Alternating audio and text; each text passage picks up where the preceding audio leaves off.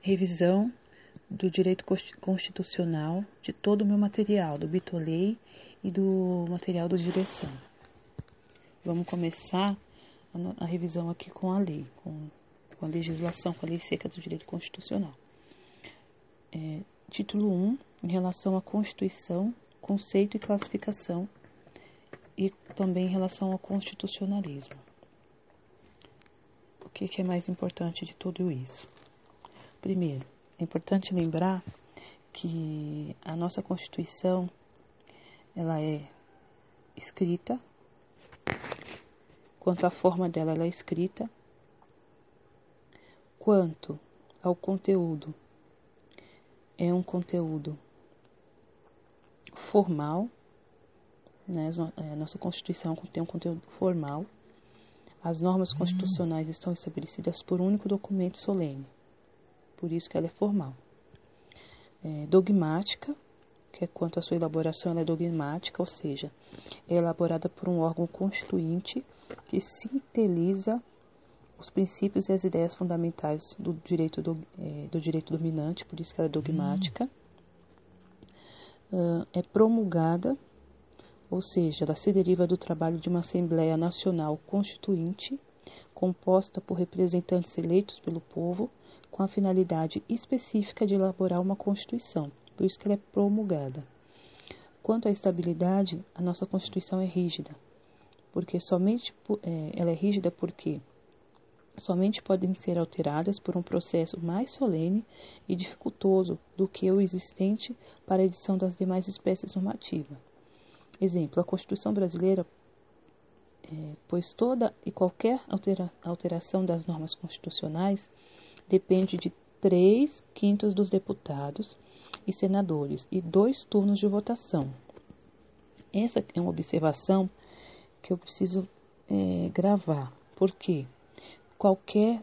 Isso aqui já responde um monte de questão, pois toda e qualquer alteração das normas constitucionais, então toda vez que for ocorrer alteração de algum, alguma coisa dentro da Constituição das normas constitucionais, vai ser necessária a aprovação de três quintos dos deputados senadores, e essa aprovação tem que acontecer em dois turnos de votação. Uh, e quanto uh, ainda à estabilidade, então, é, gravando aí, a nossa, a nossa Constituição ela é rígida. Quanto à extensão, a nossa Constituição é analítica, porque regulamento, regulamentam todos os documentos que entendem ser relevantes à formação, destinação e funcionamento do Estado. Atenção! A atual Constituição brasileira é classificada como formal, escrita, dogmática, promulgada e analítica, mnemônico, fedor pro riana. Fedor pro riana, ou seja, formal, escrita, dogmática, promulgada, rígida e analítica. Em relação ao constitucionalismo, o que, que é importante lembrar é, que o constitucionalismo ele pode ter o sentido amplo e o sentido estrito. No sentido amplo, significa que todo Estado ele possui uma Constituição, né? E no sentido estrito, uh, significa que é a técnica jurídica de telas de liberdade, surgida no século XVIII, final do século XVIII, que possibilitou aos cidadãos exercerem com base nas constituições escritas os seus direitos e as suas garantias fundamentais pelo uso do livre-arbítrio, ou seja, o sentido amplo diz que todos, todo Estado possui uma, uma Constituição em qualquer época da humanidade, independente do regime político adotado ou, pelo, ou independente do perfil jurídico. Então, amplo porque todo, todo o Estado possui uma Constituição.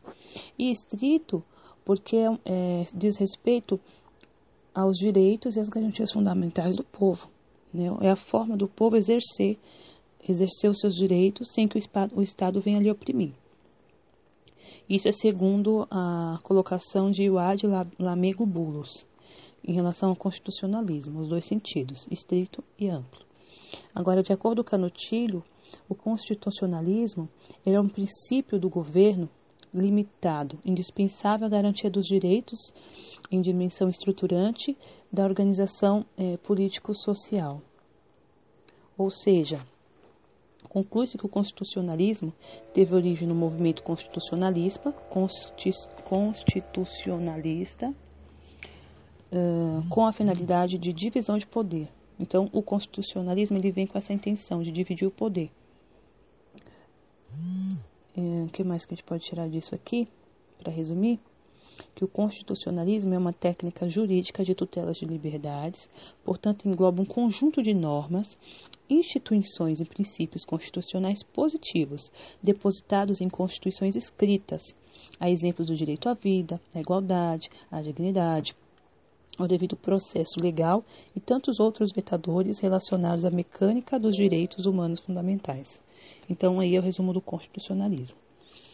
Aí agora nós vamos falar sobre os princípios fundamentais da Constituição.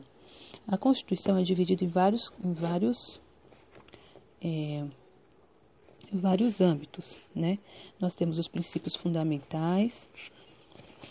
Dentro dos princípios fundamentais, temos o princípio fundamental, os, é, o, capítulo, o título 1 que fala dos princípios fundamentais. Nós temos o título 2 que fala dos direitos e deveres coletivos.